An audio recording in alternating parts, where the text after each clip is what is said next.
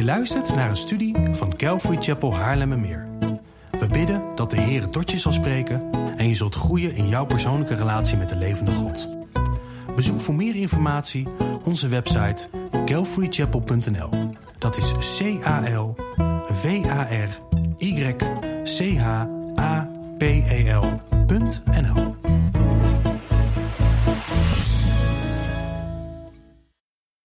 Oh, I forgot. I need my flashlight.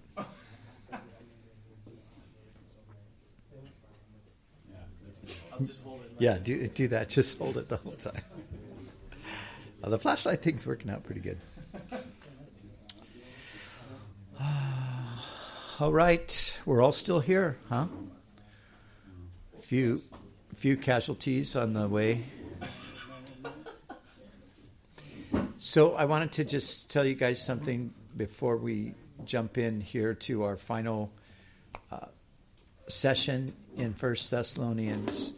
Um, you know, today when we talked about the the rapture, um, there there's a lot of detail that I didn't go into, and if you would like a, like to look at some of that stuff uh, in a more detailed fashion, on my website, um, my website is backtobasicsradio.com. Um, there's a, a free PDF there, and it's called Caught Up, and it's just a more in-depth look at some of the things that we talked about today. So you can, you know, the Second Thessalonian passage, I go into a whole lot of depth there and really kind of explore, you know, the word and and um, and then I think I think there's the you know the gist of that is the argument for a pre-tribulational position, and I think it's I think it's a seven point that I had on that one. So so anyway, it's free. You can just download it if you would like to consider that further. And also at that website, um, I don't have all my teaching on the website, but I have quite a bit of teaching, and it's all free. So if you, again, you can just take it and download anything you want. I um, did a series in the Book of Revelation a couple of years ago.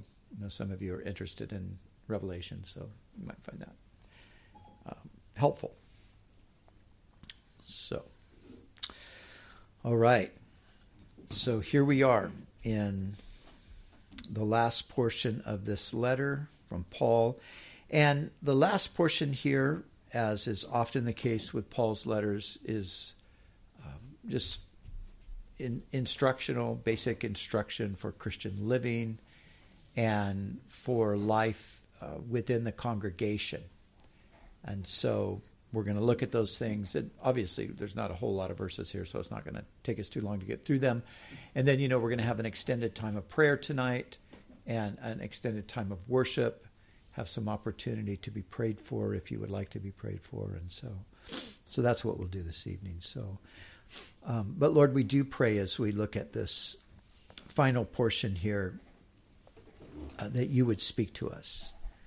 And Lord, thank you that you're faithful to speak into our lives. And thank you that we can come to a weekend like this and we can um, hear your voice and we can come away from a time like this uh, being encouraged, strengthened, challenged, corrected. Um, all kinds of things can happen because you, your spirit brings and applies your word to our hearts. So, as we look at these last few verses in this letter, we pray that you would once again speak things into us that we need to hear. We pray it in Jesus' name. Amen.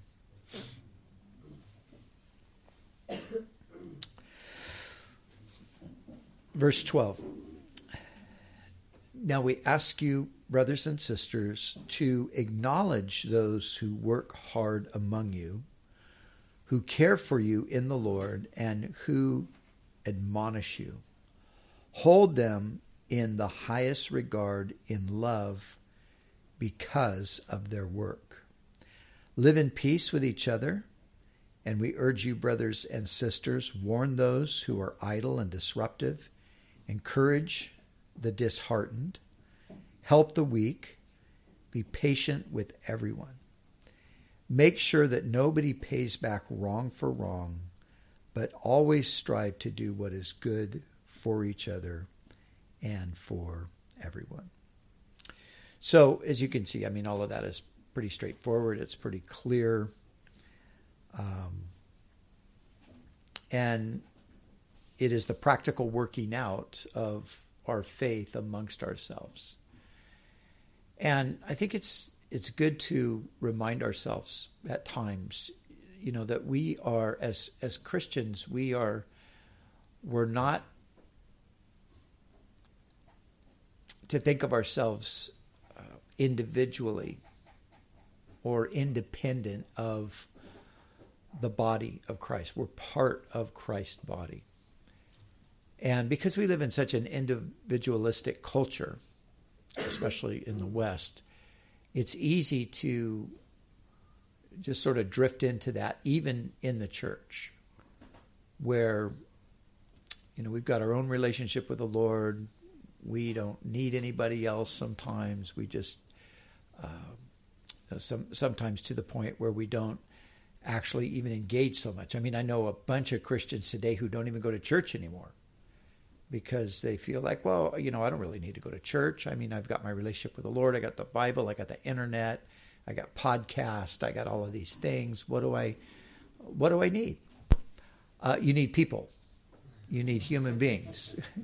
you need other uh, believers around you uh, for a number of things. I mean, and of course, one of the things is it's in the context of the body that we work out these truths that God has worked into us. And we were talking at the table earlier about, you know, how do you how do you maintain a, a, a solid biblical understanding of the faith and of life? And one of the things that you do is you you do that in the context with other people.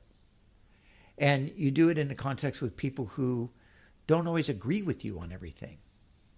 Because, you know, if, if everybody in a group agrees on every single point, you're never challenged, you're never stretched, you're never going to have to think.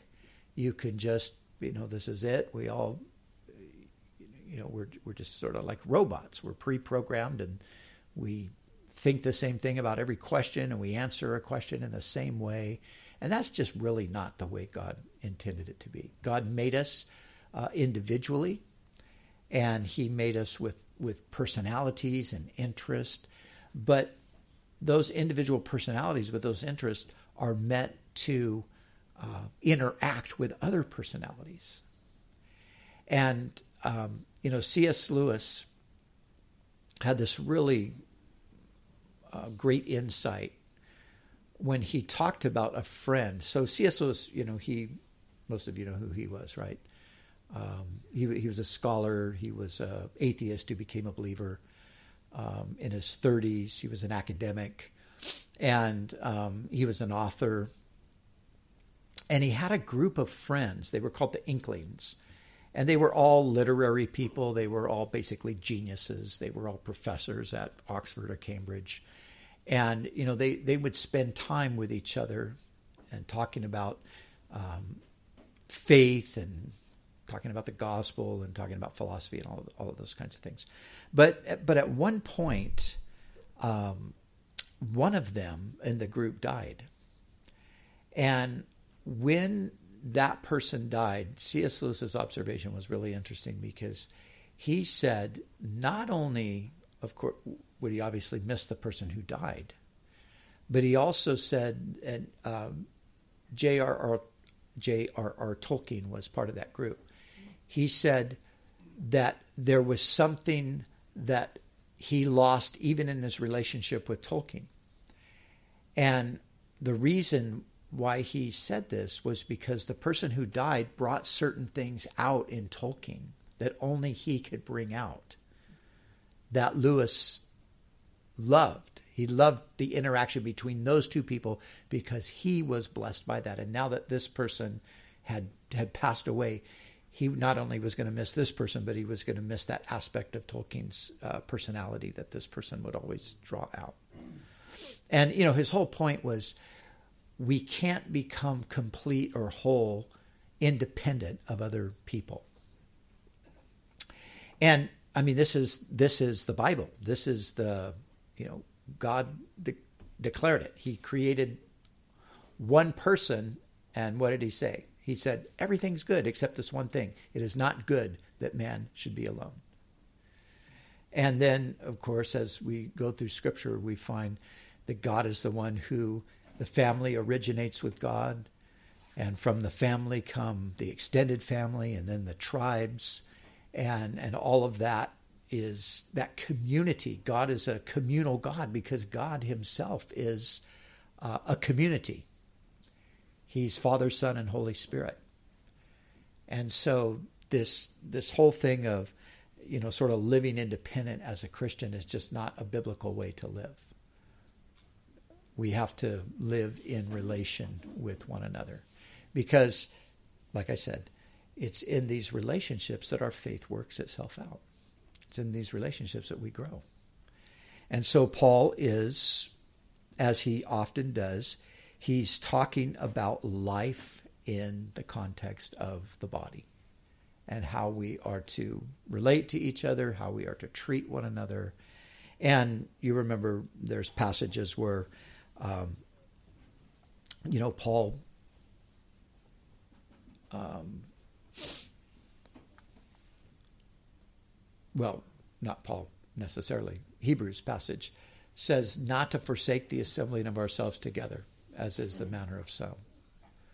So when, when Christians tell me today, well, I don't have to go to church, the Bible doesn't say I have to go to church. I am the church. no, we're, we're members of the church. We are not the church itself. But I, I just always take them to Hebrews 10, I think it's 25 or somewhere around there. Not to forsake the assembling of ourselves together. Don't do that, but come together. And so much more as we see the day approaching and we come together to exhort one another to love and good works. And you can't really love or, or have good works if you're independent of everybody else. Love and good works happens in the context of the relationships. And so you know, that's the kind of stuff that Paul is talking about here. And he starts with uh, acknowledging those who work hard among you, who care for you in the Lord, and who admonish you. Hold them in the highest regard in love because of their work. So he's he's talking about those who minister to the congregation, those who minister to the body. And and Paul, this comes up over and over again in, in Paul's letters. Uh, he wanted to make sure that the people that were being taught um, that they were reciprocating that back to those who were teaching that they were held in high esteem that their their labor was appreciated um, because they were looking out for people that's the job of the pastor the pastor is uh, the shepherd over the flock or the overseer, the one who, who watches over people. And so acknowledging those and holding them in the highest regard. And then live in peace with each other. And we urge you, brothers and sisters, warn those who are idle and disruptive. Live at peace with each other one of the big tragedies in the history of the church is Christians in conflict with other Christians. And it's been a, a, real tragedy. I mean, you know, so much so that, you know, certain Christian groups have actually gone to war with other Christian groups, literal war. And, you know, people have killed each other in the name of Christ. Um, and although we don't have a whole lot of that going on right now, necessarily killing each other in the name of Christ. I was last week. I mentioned to you I was with John Lennox. John Lennox is a um, he's originally from Northern Ireland, and he was talking about the as he grew up. He's 75 years old, so he grew up in that time where there was the intense conflict between the North and the South, and the bombings and the terrorism and the killings and all of these things. And it was what? It was the Protestants and the Catholics who were warring against one another.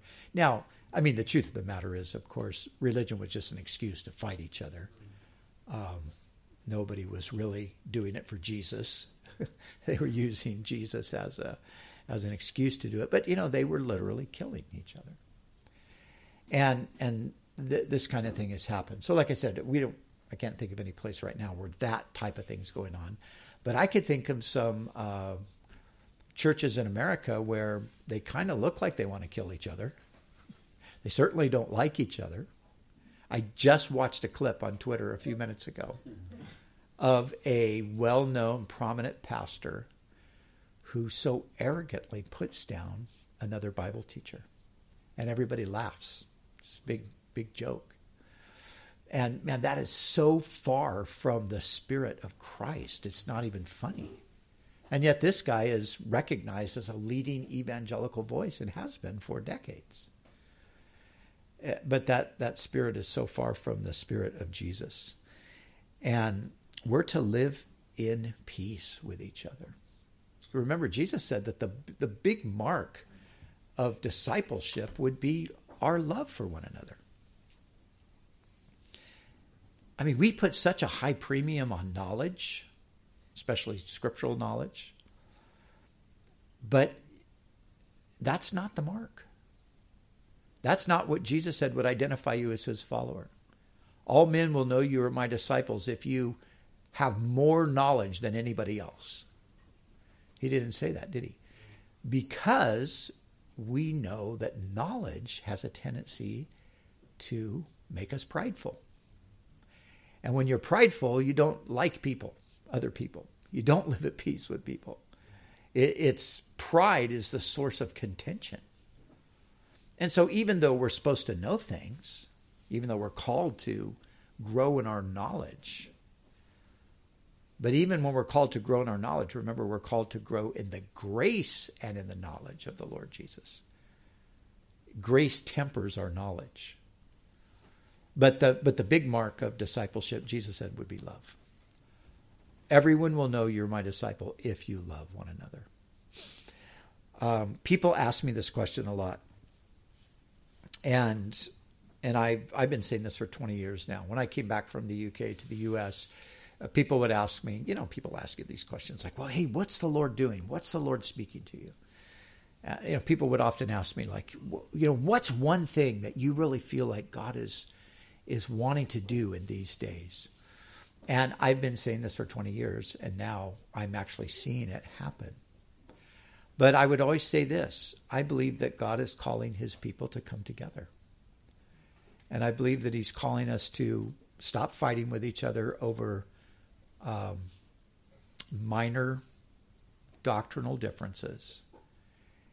And we're to love one another.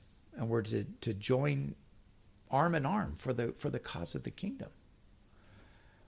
And you know, as opposition rises to the gospel, as persecution comes, uh, and as we see throughout history, the various persecutions that have come, uh, you know, the persecutors don't really distinguish whether you're a Baptist or a Pentecostal or uh, they, they don't care. You're just a Christian and they want to um, silence you. They are going to put you in prison. They might even decide they want to kill you.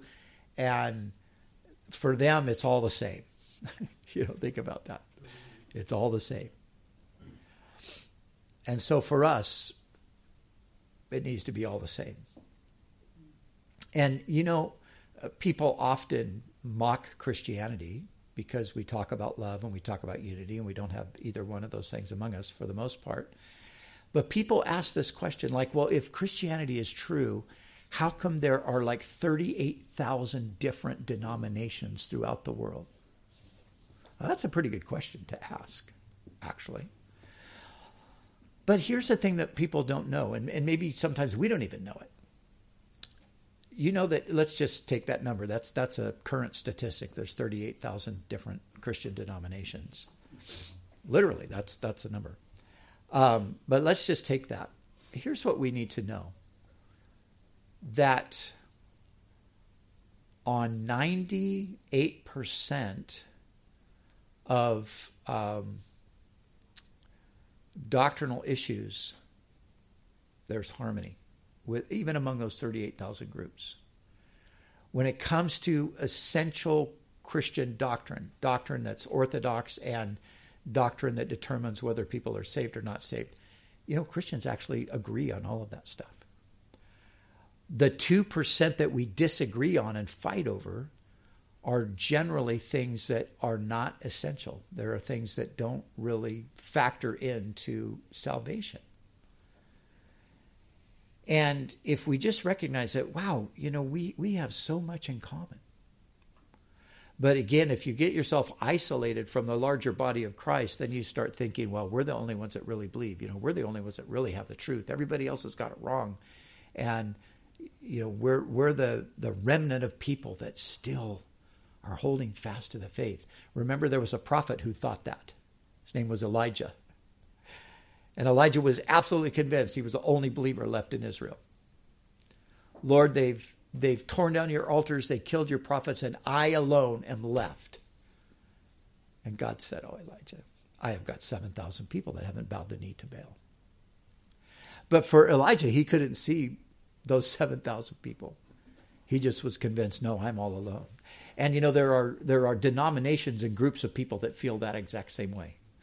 We are the only people of God. We're the only ones that really love God. We're the only ones that really have the truth and we're suspicious of everybody else.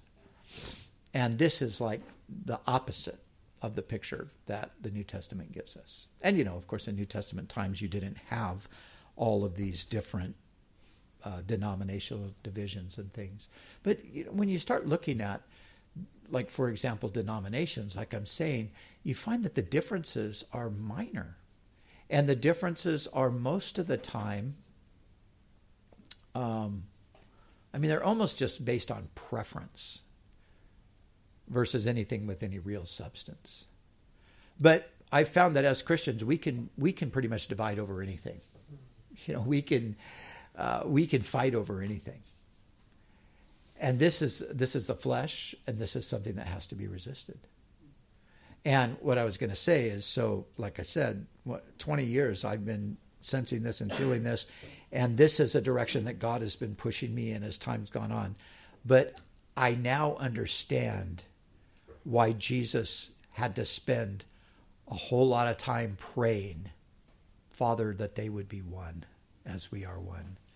Because our natural bent is to splinter and to divide, and it's not to unite. You know, I used to read through First John, for example, and always wonder like okay john we already heard you love one another love one another. Yeah okay how many times are you going to say love one another? Because first john just says the same thing over and over again. And then as time's gone on i realize oh this is why you said it over and over again because we don't do it we don't get it so you had to spend a whole letter and then add two little additional letters to tell us to love each other because, like Peter says, love covers a multitude of sins.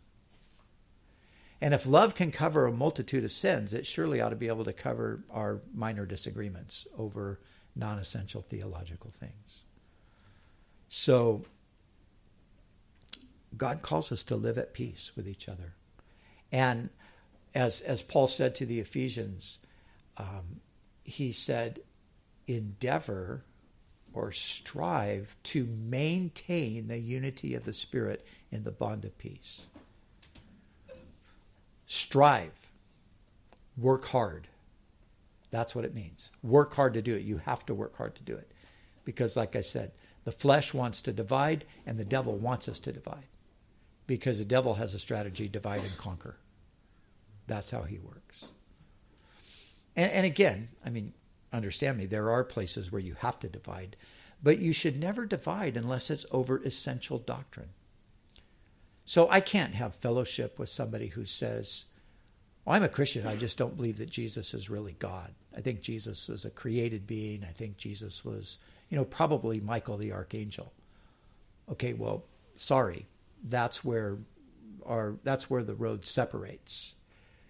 because that's an essential doctrine. If Jesus is a created being and not the eternal God, then he can't be the Savior of the world because the Lord is the Savior. But if you think that you have to be baptized by full immersion, and another person says, Well, I think we can sprinkle people and that's okay, you don't want to divide over that. You just want to recognize, okay, that's a difference of opinion. There's, there's, no, there's no text in Scripture that tells you exactly how to baptize people, but there are denominations that are based on methods of baptism. And there have been wars fought over methods of baptism. And you know who you baptize and who you don't baptize. So if you're a Presbyterian, you baptize babies. If you're a Baptist, you never would baptize a baby. And you really don't like those Presbyterians because they baptize babies. And Presbyterians really don't like Baptists because they're so stupid they think that they can't baptize a baby. And you know, this is the kind of stuff that just it just perpetuates. It just goes on and on and on. And um, I can assure you that these kinds of issues exist in Calvary Chapel just like they exist in every other denomination. Little pet peeves, little things. No, no, it's not like that. It's really like this. And if you think that, then you're not really Calvary Chapel. And Pastor Chuck didn't think that, so you better not think that either. That's the truth. But we have to be bigger than that because the scripture calls us to be bigger than that.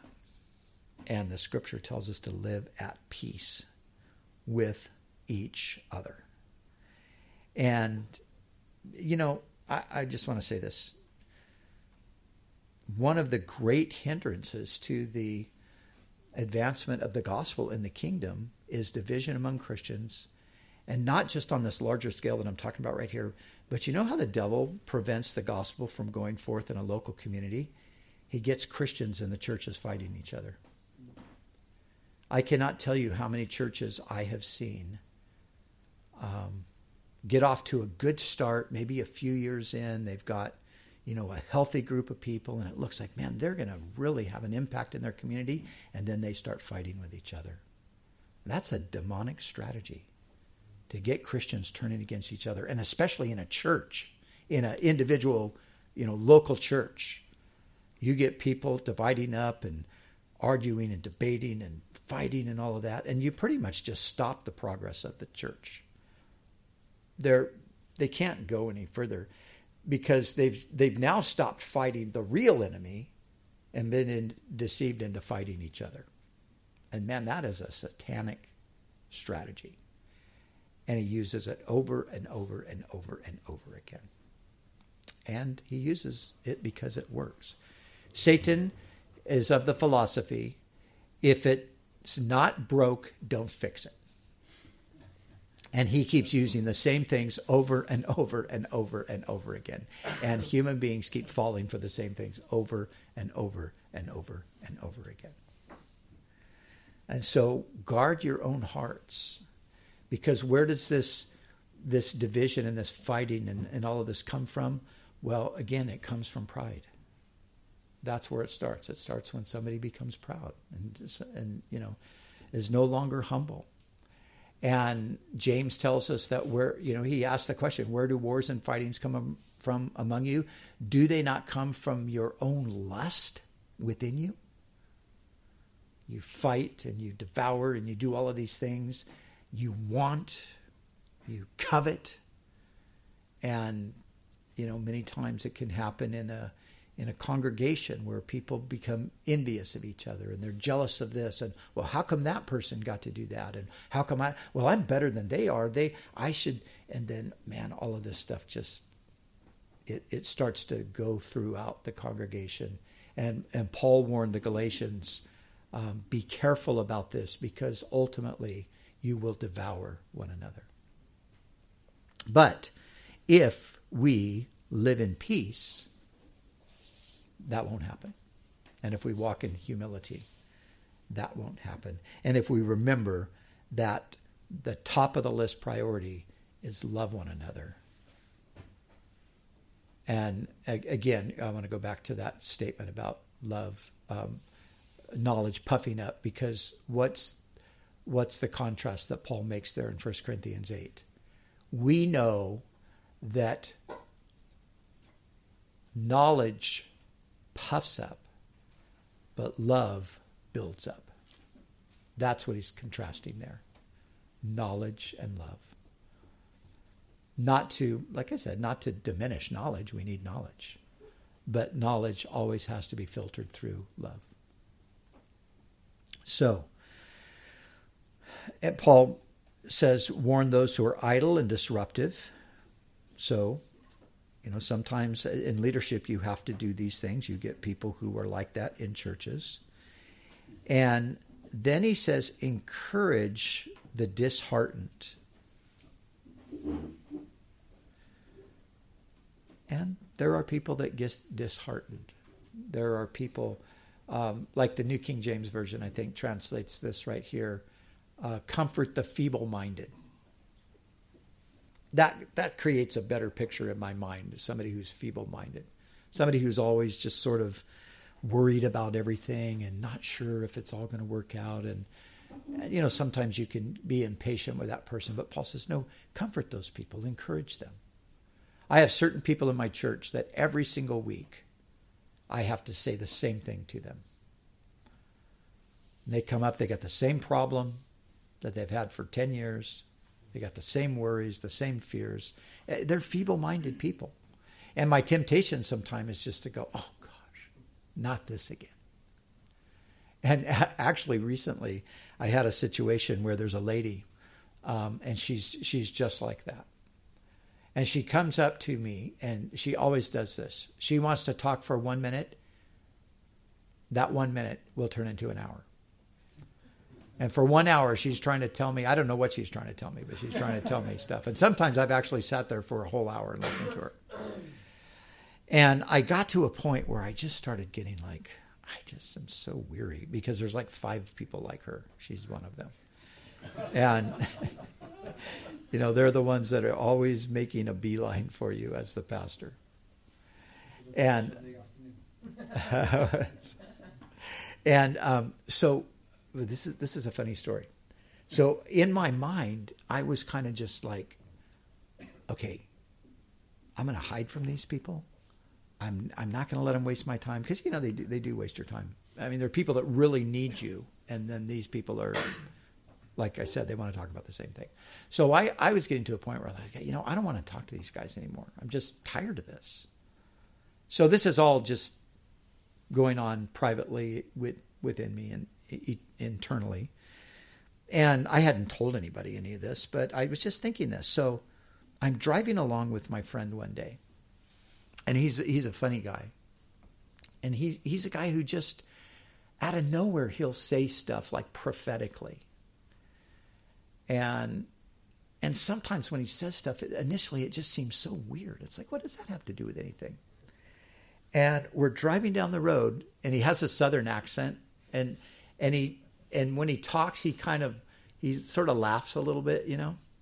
So we're driving down the road, and he's like, "Yeah, yeah, Brian, you know, uh, um, the uncomely parts. You know, don't despise the uncomely parts. Have you ever read that passage in 1 Corinthians that talks about the uncomely parts? That's like a King James ism. That's how it's said there.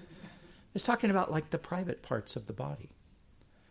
And so that's he just is sort of chuckling, yeah, the uncomely parts, you know. I go, why are we talking about the uncomely parts? I don't know. The Lord just put on my heart just to say to you the uncomely parts.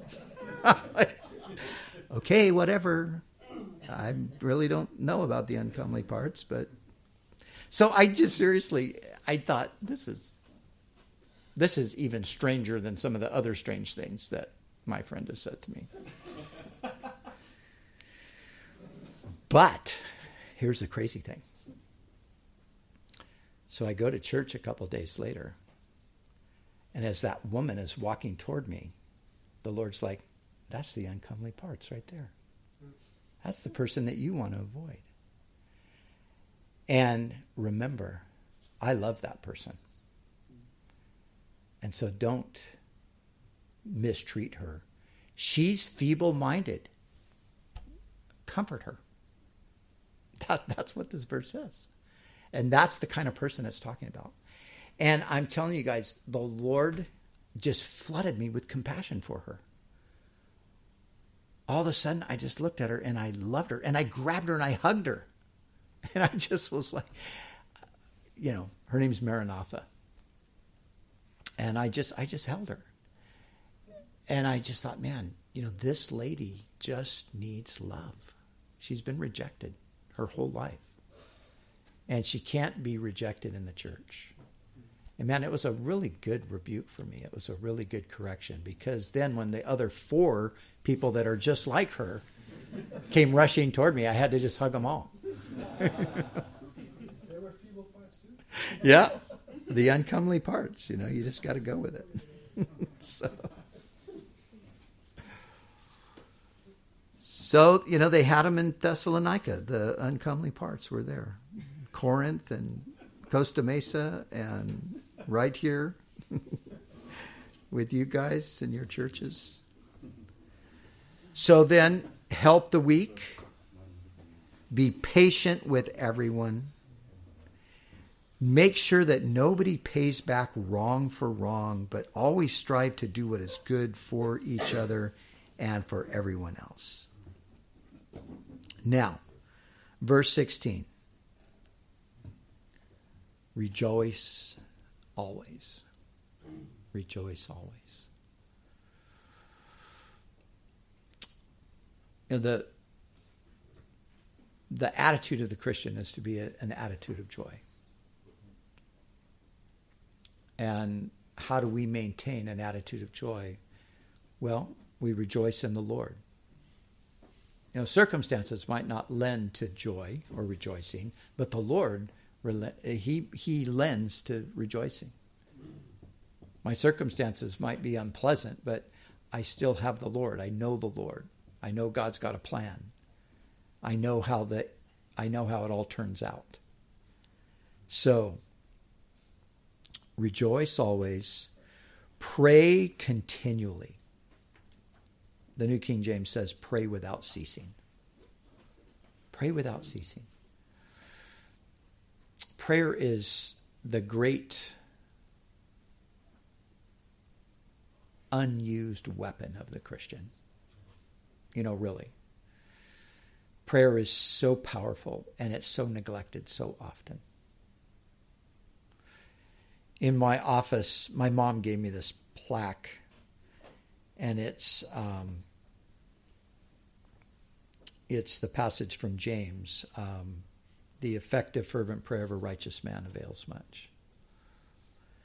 And I cannot tell you how many times my eyes will just lock onto that plaque and the Lord will speak to me through that. It's it's really funny.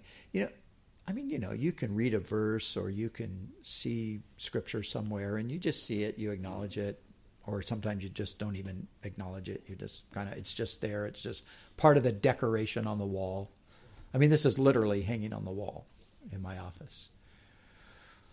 But I cannot tell you how many times I have looked at that and God has spoken to me through it.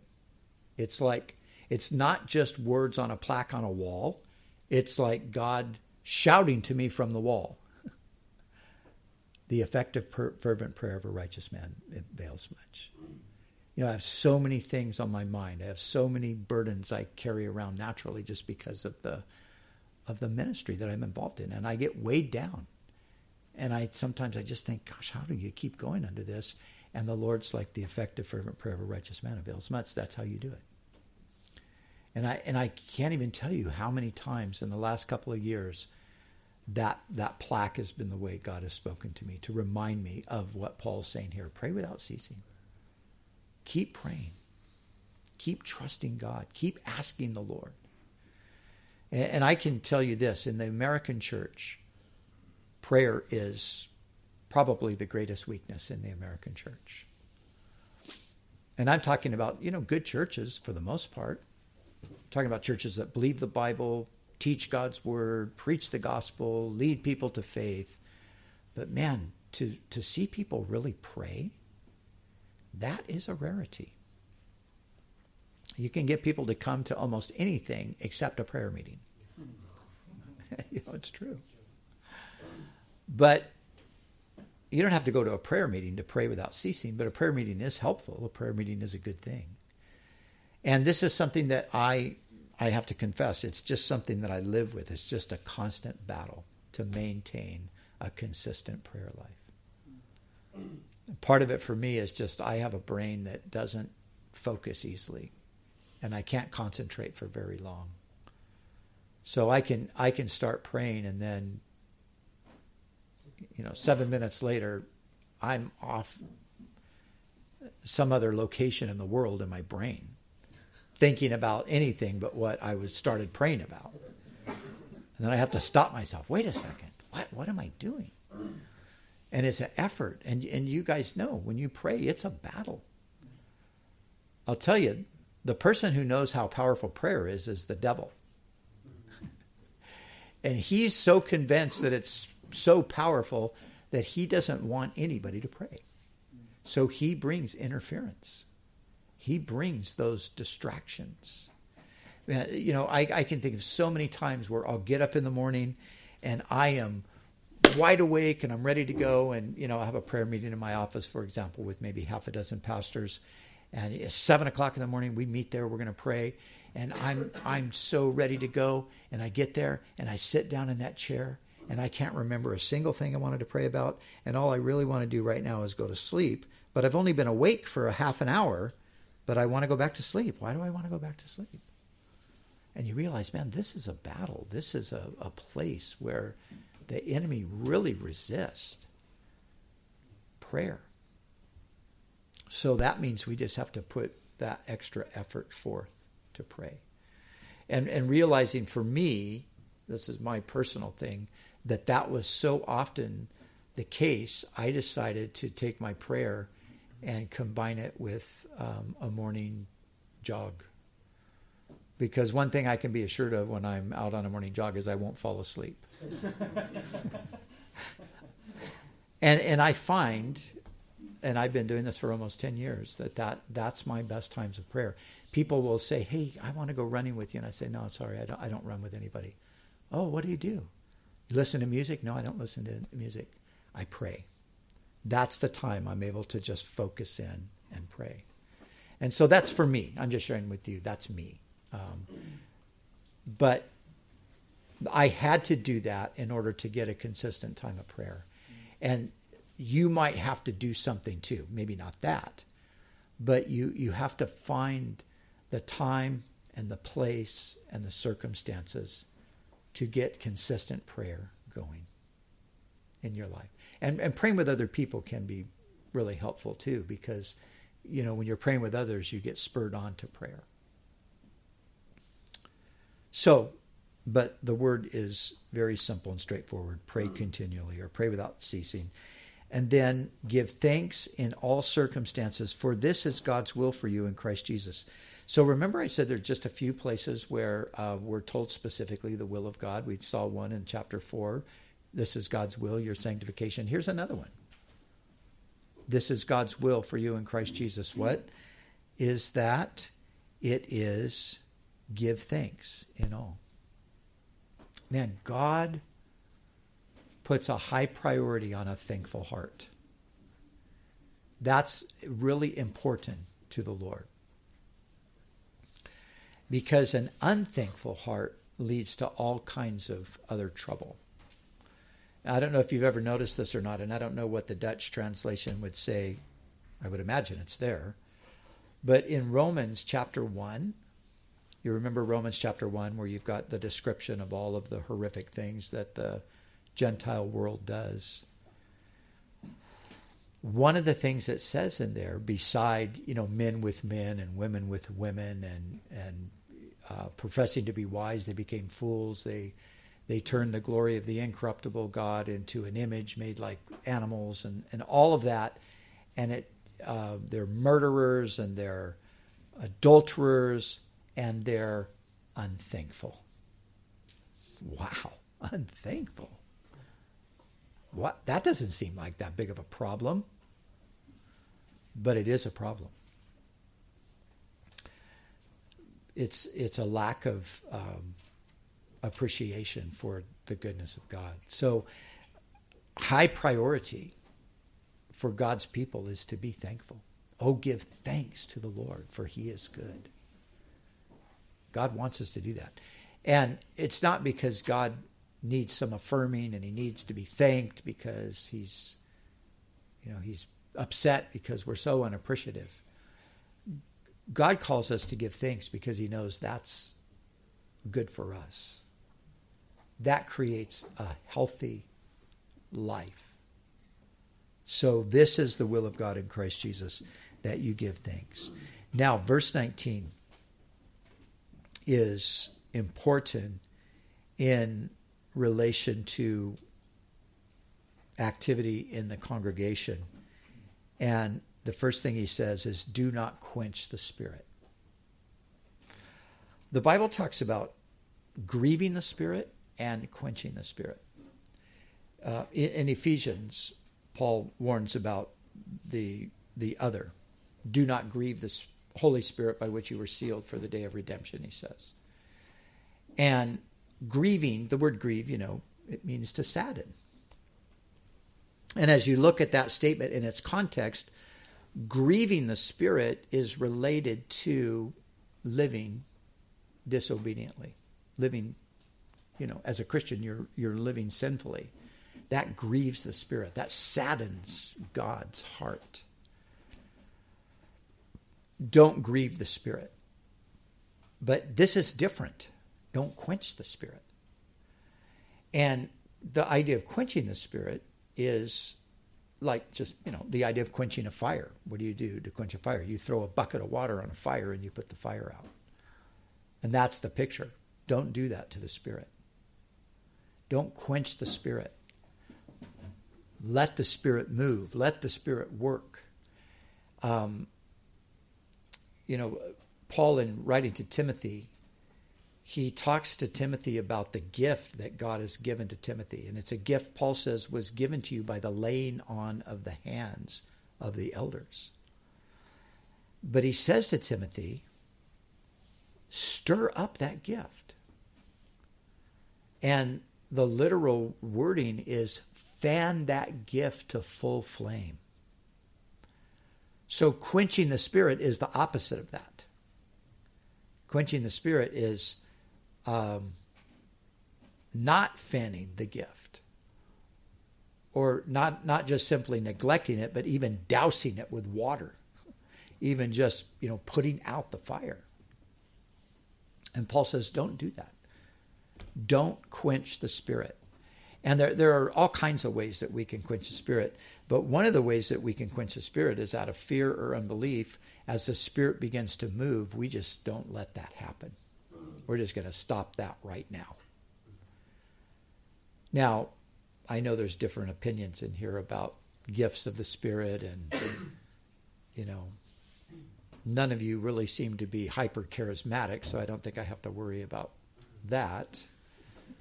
Haven't had any tongue speaking yet, or maybe that'll come later, but I, you know, so, but, you know, so we might have various views on, on the gifts and, and those kinds of things. But, you know, there is a real moving of the Holy Spirit. Our Christian life is not just we get biblical information stuffed in our brains and then we go out and just try to live it. The Christian life is a supernatural experience.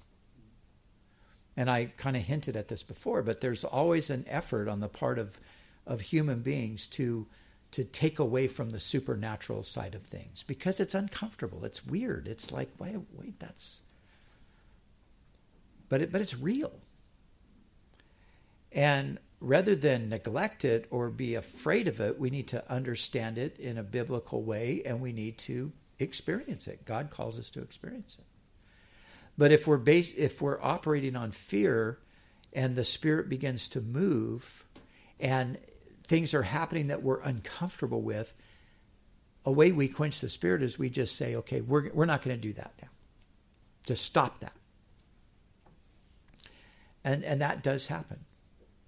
And a lot of times it happens because somebody has seen something go crazy, and they don't want crazy, so we're not going to let it go anywhere. We don't want it to get there.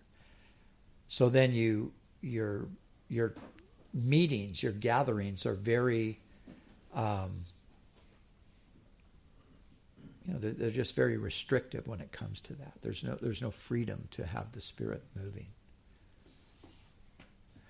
But rather than not allow it, we have to just be willing to correct the excesses and the wrong uses of those supernatural things so we can have the right experience.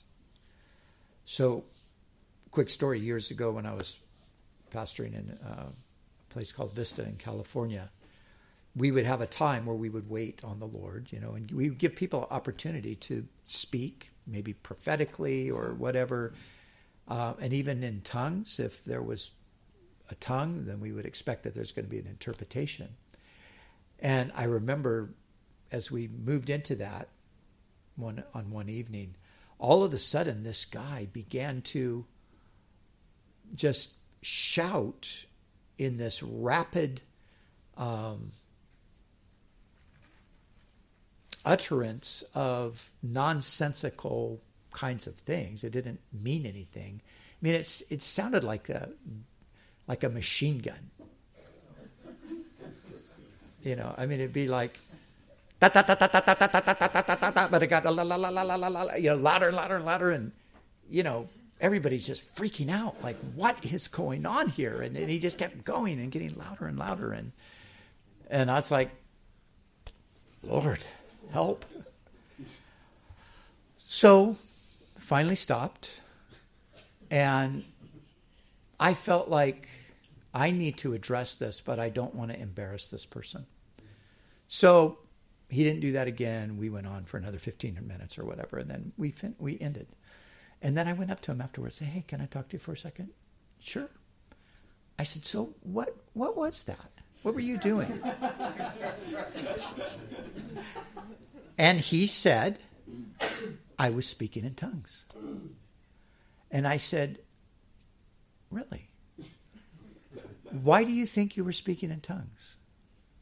He said, Well, I, this is what they taught me to do uh, at the church that I went to. So he was a guy who came out of drugs, got into a like a charismatic sort of a discipleship environment and they taught him how to speak in tongues and so that's what he told me yeah they, they taught me how to do this and i said well listen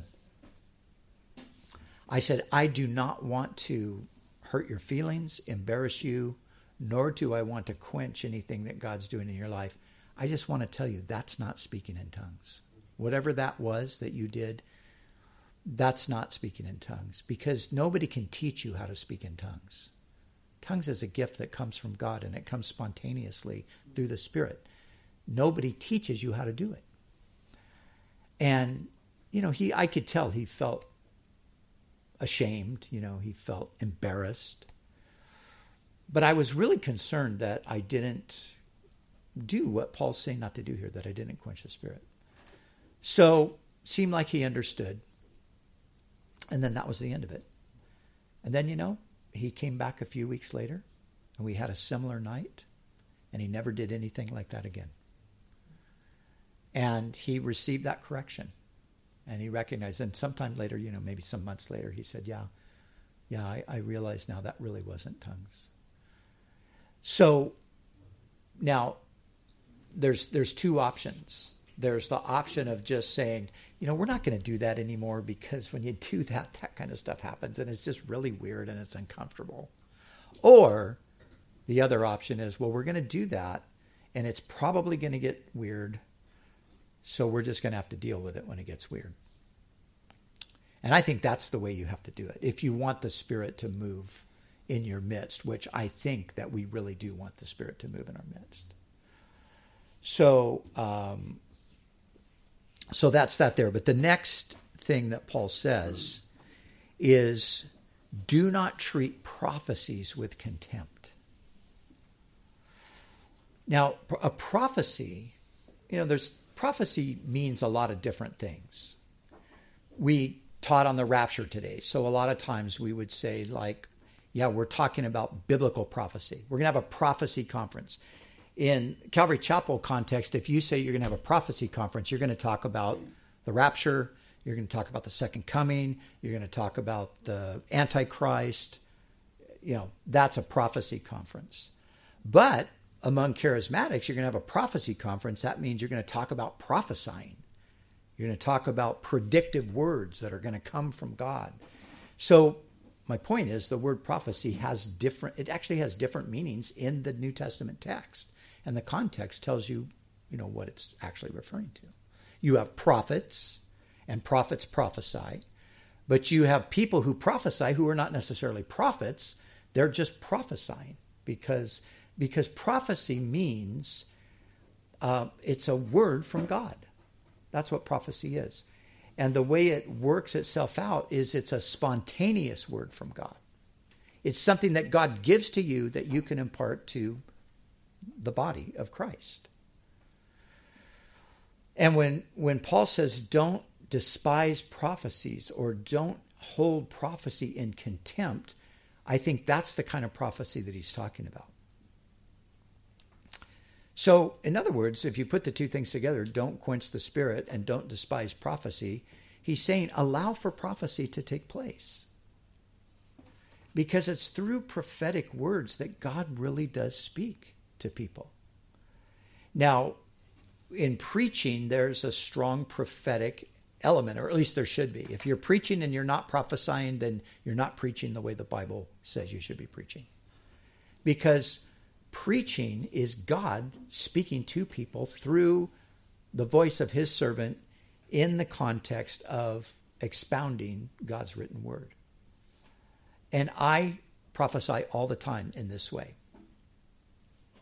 And any good preacher that depends on the Holy Spirit does the same thing. And here's how you know when a preacher is prophesying because the word he's speaking is speaking right to you in a, in a significant way things are being said that apply to your situation so precisely that there's no way that anybody could even know this except God. And that's how you realize, man. And that's when you say, God really spoke to me today. So years ago, when I was battled like a 20 year chronic illness, and I had a desperate need for a word from the Lord. I so desperately needed. I had God, you have to speak to me. I heard a bunch of Bible studies. I don't want a Bible study, God. I want a word from you. I desperately need it. And I was with my father in law, Chuck Smith, and we went to a church where he was preaching. And I, I went that morning crying out to God, God, I need a word. I can't keep going like this. I need a word. And when Pastor Chuck got up and said, Open your Bible to Habakkuk chapter 2, I just was so disappointed because he was going to preach a sermon that I had heard him preach like five times. And I'm thinking, Lord, you know, I'm sincerely crying out to you. I need a word. And now Chuck's going to preach that sermon. I could preach the sermon for him because I've heard it five times. I know what it says. But listen, as he began to preach, and I sat there before that service ended, and there were probably a thousand people in the room, it was like I was the only person in the building, and Chuck was no longer Chuck, he was Jesus. And he was speaking prophetically right to me. Now he's speaking to everybody, but these were prophetic words. And this is 30 plus years ago. And I can stand here and tell you today that those words have come true. And the text was, the just shall live by faith. And that was God's prophetic word to me. Brian, you're going to live by faith. Your life is going to be a life of faith. You're going to go places that you don't want to go, places you don't feel like you can go. You're going to do things you're never going to uh, believe that you would do, and you're going to do them uh, without the resources that you think you need, and all of those kinds of things. And that has been my life story for 30 years. so, but I knew at the time that was God's word to me. I knew it. It was a prophetic word. So that's what that's what preaching is. You want to preach and teaching it, it has to come with that prophetic power. But when we're talking about prophecy here, it's a little bit different because it's not necessarily coming through the preacher, it's just coming from the believers.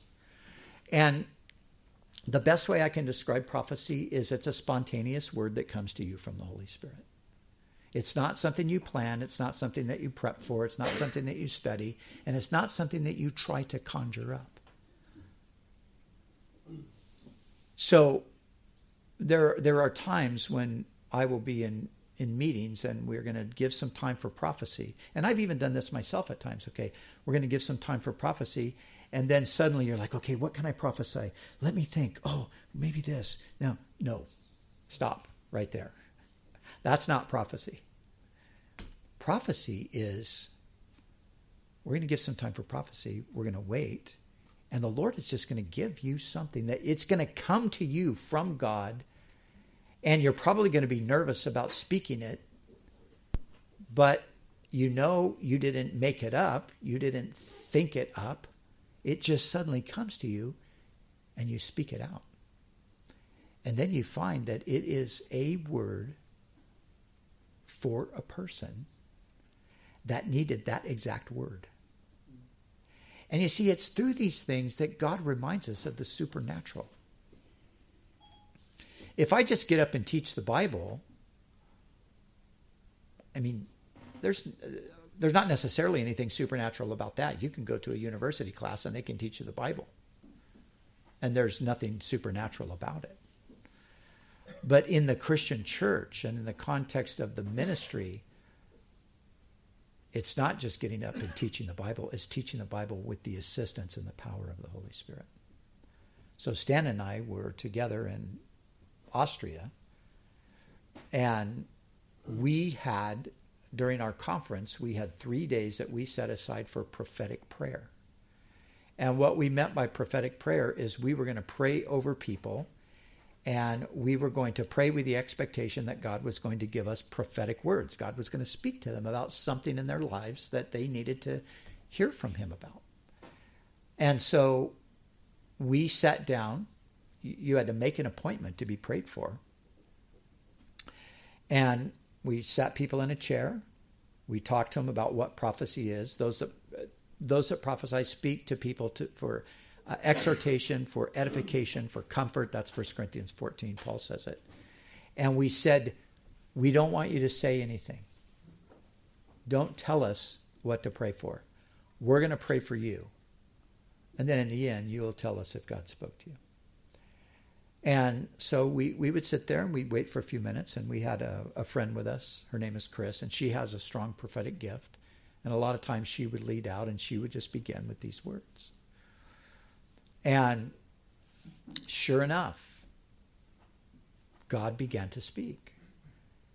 And she would begin to prophesy over them. And then suddenly the Lord would just put something on my heart to speak. And then God would put something on Stan's heart to speak, and and this we weren't the only three people doing it. There were about twelve of us that were, you know, grouped together praying for people.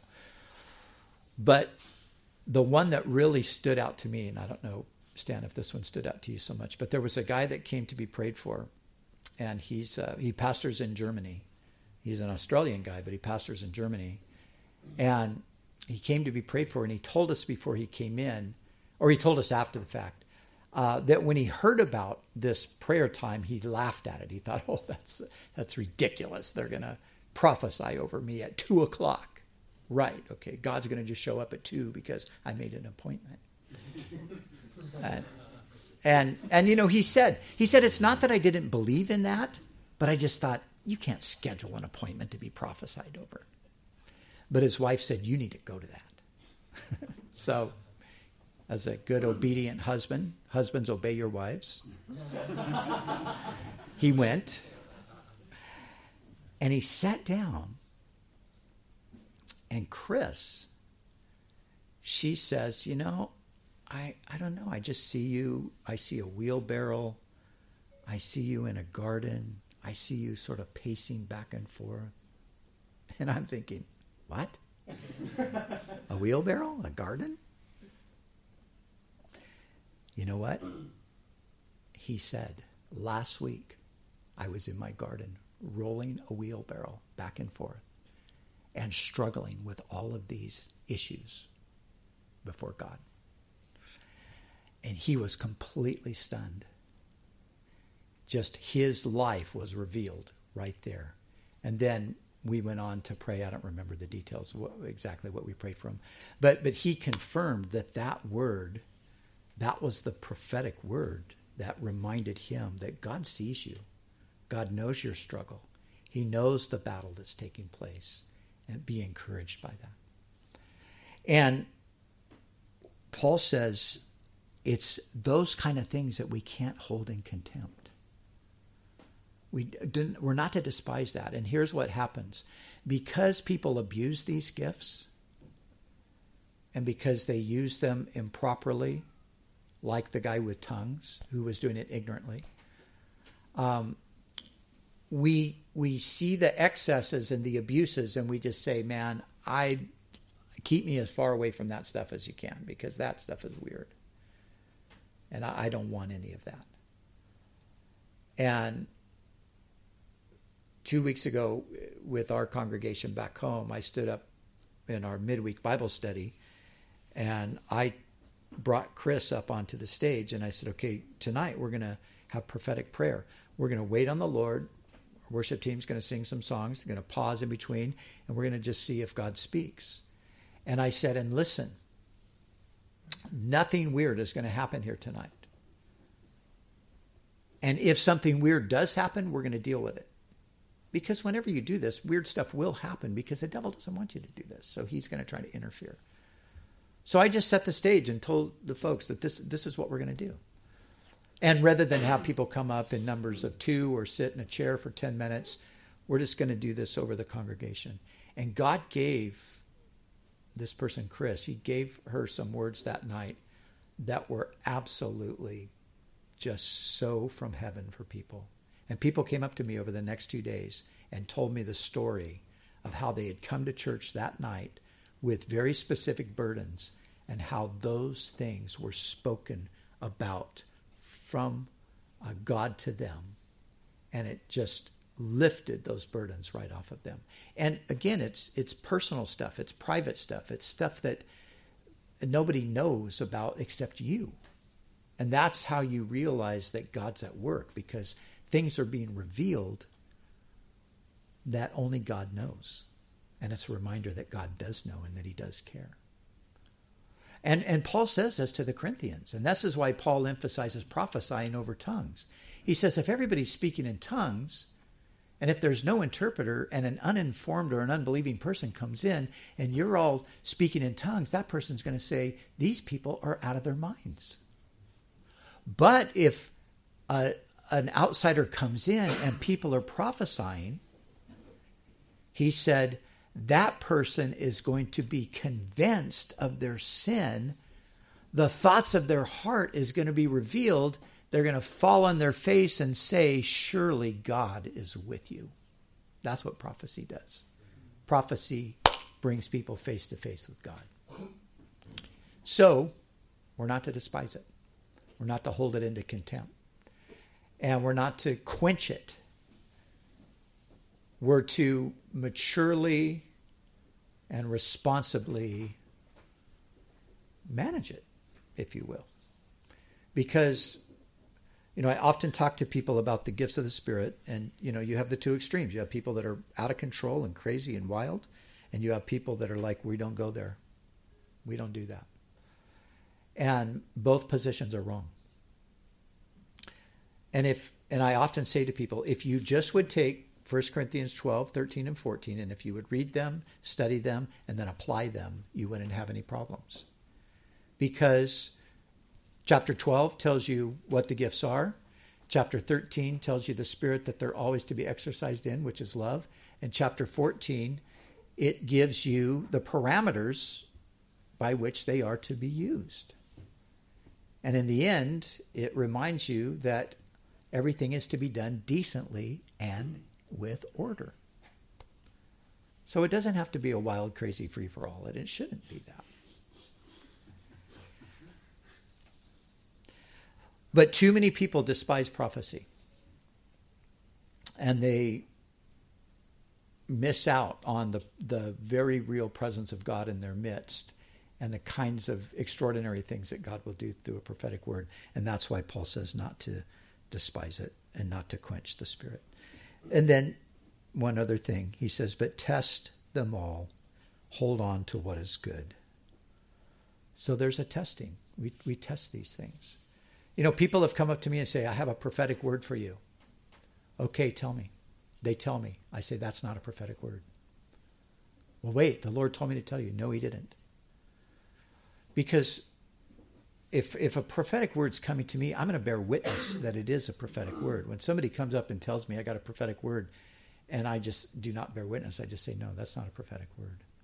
I mean, you know, I've had crazy stuff. But, you know, lady come up to me and tell me God's given me a word. You're supposed to leave your wife and marry me. Uh, I'm serious. That's not a prophetic word. That's a demonic word. Get out of the church. you know. Um, so, but but that's that's what it means. Test everything. So you have to test, and you have to see. And I've I've had times where people come in and, you know, they think they're a prophet and they're going to stand up. Thus saith God, you wretched, miserable people. The wrath of God is upon you. It's like shut up, get out of here. God did not send you here, because the person who prophesies speaks edification, building up exhortation, encouragement, and comfort to God's people. That is none of those things. So sit down and be quiet. So you have to manage this stuff. So reject every kind of evil. And now the final words may the God may, may God himself, the God of peace, sanctify you through and through. May your whole spirit, soul, and body be kept blameless at the coming of our Lord Jesus Christ. The one who calls you is faithful and he will do it. Hallelujah. What a great thing. God will do it. He's faithful. He will preserve us. Our whole spirit, our soul, our body. He's going to take care of us. Brothers and sisters, pray for us. Greet all God's people with a holy kiss. I charge you before the Lord to have this letter read to all the brothers and sisters. The grace of our Lord Jesus Christ be with you. And it's always a great way to end with that reminder of the grace of our Lord Jesus Christ. God's grace. And that's that's the theme of the New Testament really the theme of the New Testament is God's grace. And we're to grow in that grace. And we're to share that grace. And there's nothing more beautiful in all the world than an environment that's rich with the grace of God. And the grace of God and the love of God are really like hand in glove. You know, they, they fit together. And I often think, and I'll just finish up with this, and I, I just want to encourage you guys, you know, in your individual congregations. You know, I, I think I said it the other day, but a church, a local church is an it's a it's an outpost of heaven. It is a it's a colony of heaven in a land of death. And it's a place where people ought to be drawn to to experience something they can't experience anywhere else. The presence of God, the love of God, and the grace of God. And I pray every Sunday when I stand before our congregation, I pray this Lord, I pray that when a person's foot steps on this property, that they would sense that you are the living God. You're real. I just pray that, that they would have that sense. And, you know, many, many times over, I've heard that from people. I don't know, I just felt something here. It was just different. It's, I don't know, it's not, eh, you know, they can't even explain it. They're just like, I don't know, it's just, there's something here. And, and it's that love that's kind of unexplainable, but it's very real.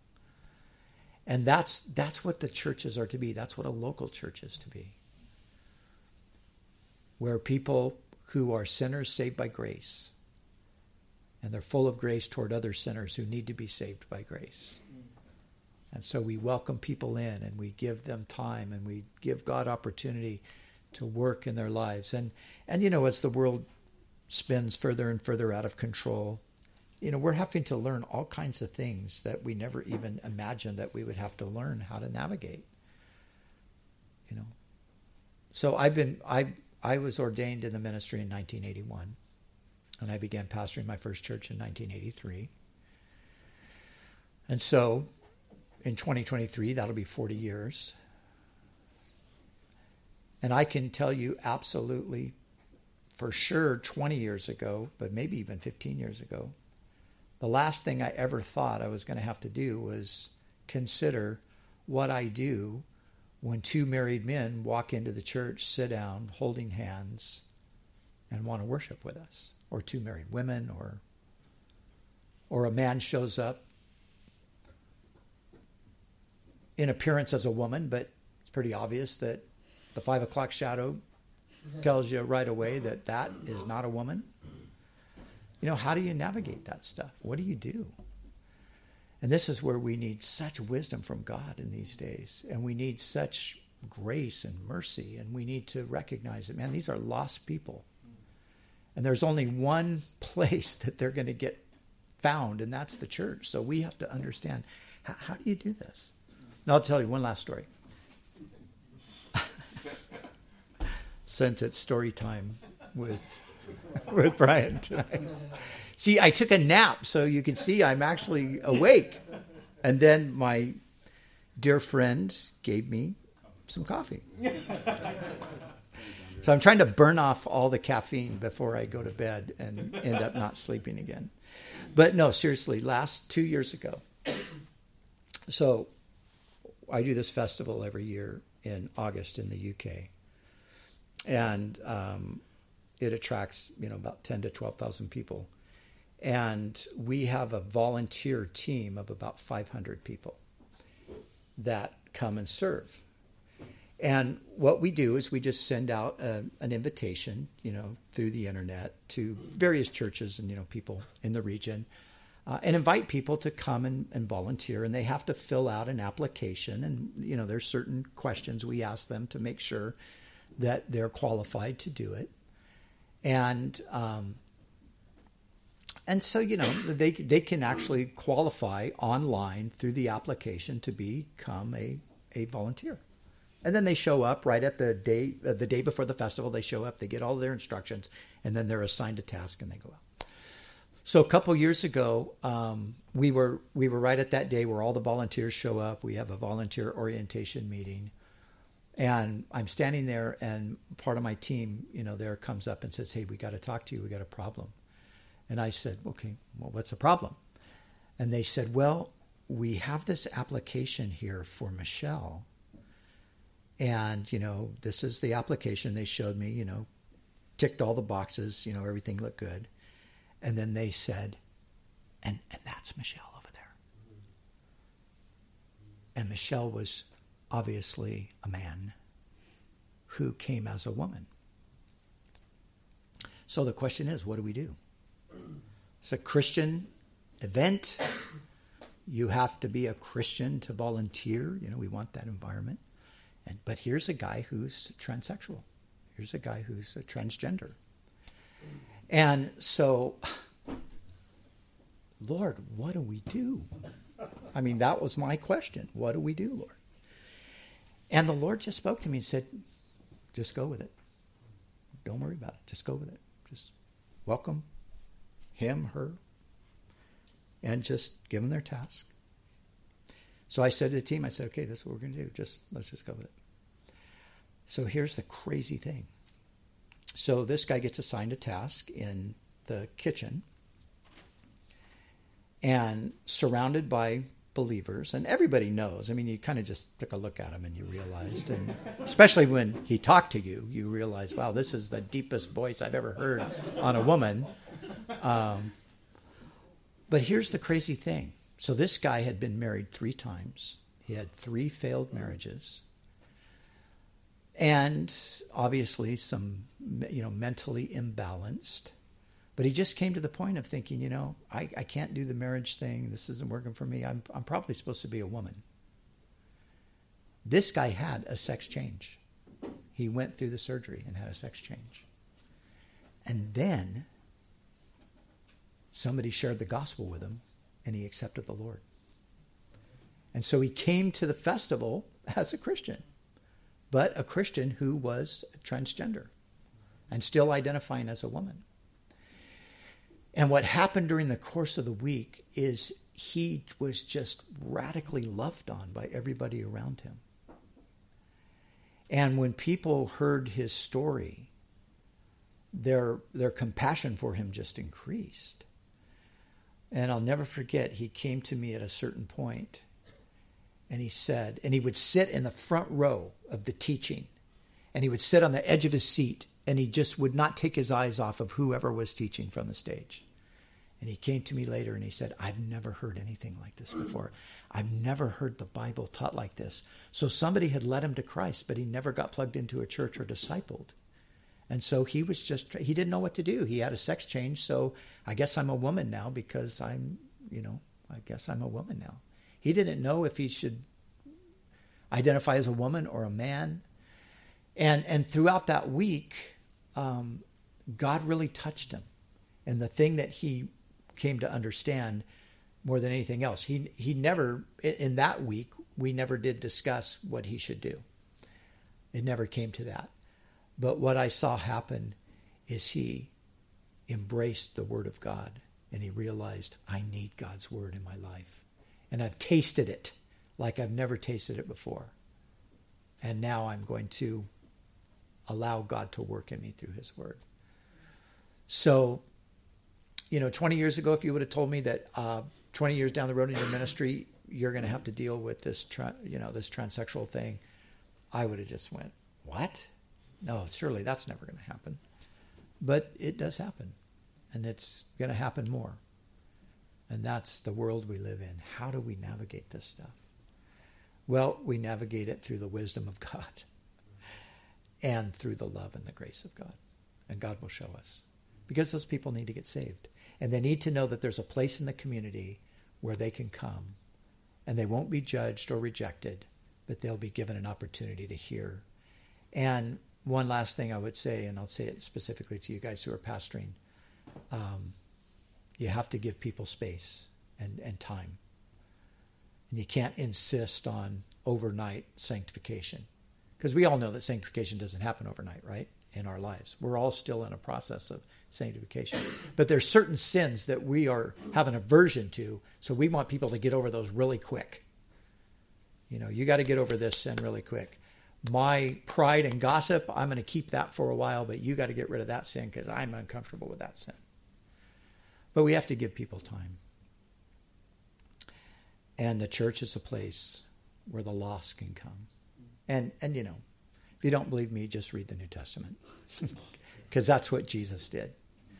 Remember, Jesus gave space, and man, the religious people were always mad at him. Why? Because he shouldn't be so nice to these sinners. This is wrong. He should be judging them. Zacchaeus, that that little wicked tax collector. Guy's ripped off so many people. Jesus is going to his house for lunch. What's the matter with Jesus? He can't be the Messiah. Messiah is never going to go to lunch with Zacchaeus. That was the thoughts of many people in Jericho on that day. And what is Jesus doing in the house of this Matthew, this, this other tax collector? And Matthew, all of Matthew's friends are there. And you know, these people are sinners. They're wicked. They're evil. They're prostitutes. They're homosexual. They're all of these things. I mean, Galilee, where Jesus set up his ministry base, that was the center of paganism in the land at the time of Christ. And the the religious self-righteous were so angry with Jesus. They were so angry they wanted to kill him because he was giving space for sinners to come and taste and see that the Lord is good and to ultimately put their faith in him. So you know, since the culture is going back to what it was in the first century, we got to get more like Jesus. We got to live more like Jesus. And the church needs to be that place where people recognize that I can come there and I can hear God's word. So, so Lord, thank you for our time and that we could go through Thessalonians together here. Pray that these things would be impressed on our heart by your Spirit. And Lord, as we've talked about quite a bit over the last couple of days, Lord, just as we go off our way tomorrow back to our lives and to, to work next week and all of that, Lord, thank you that by your Spirit you will continue to take the things that you've spoken to us here and you will work them into our lives. And we pray that you do that. And Lord, I just want to pray for the churches that are represented here that, Lord, they would truly be um, outposts of life, that they would truly be colonies of life in the land of death. They would be places where people would come and, in an atmosphere of love and grace, hear the truth and be set free. In Jesus' name, amen.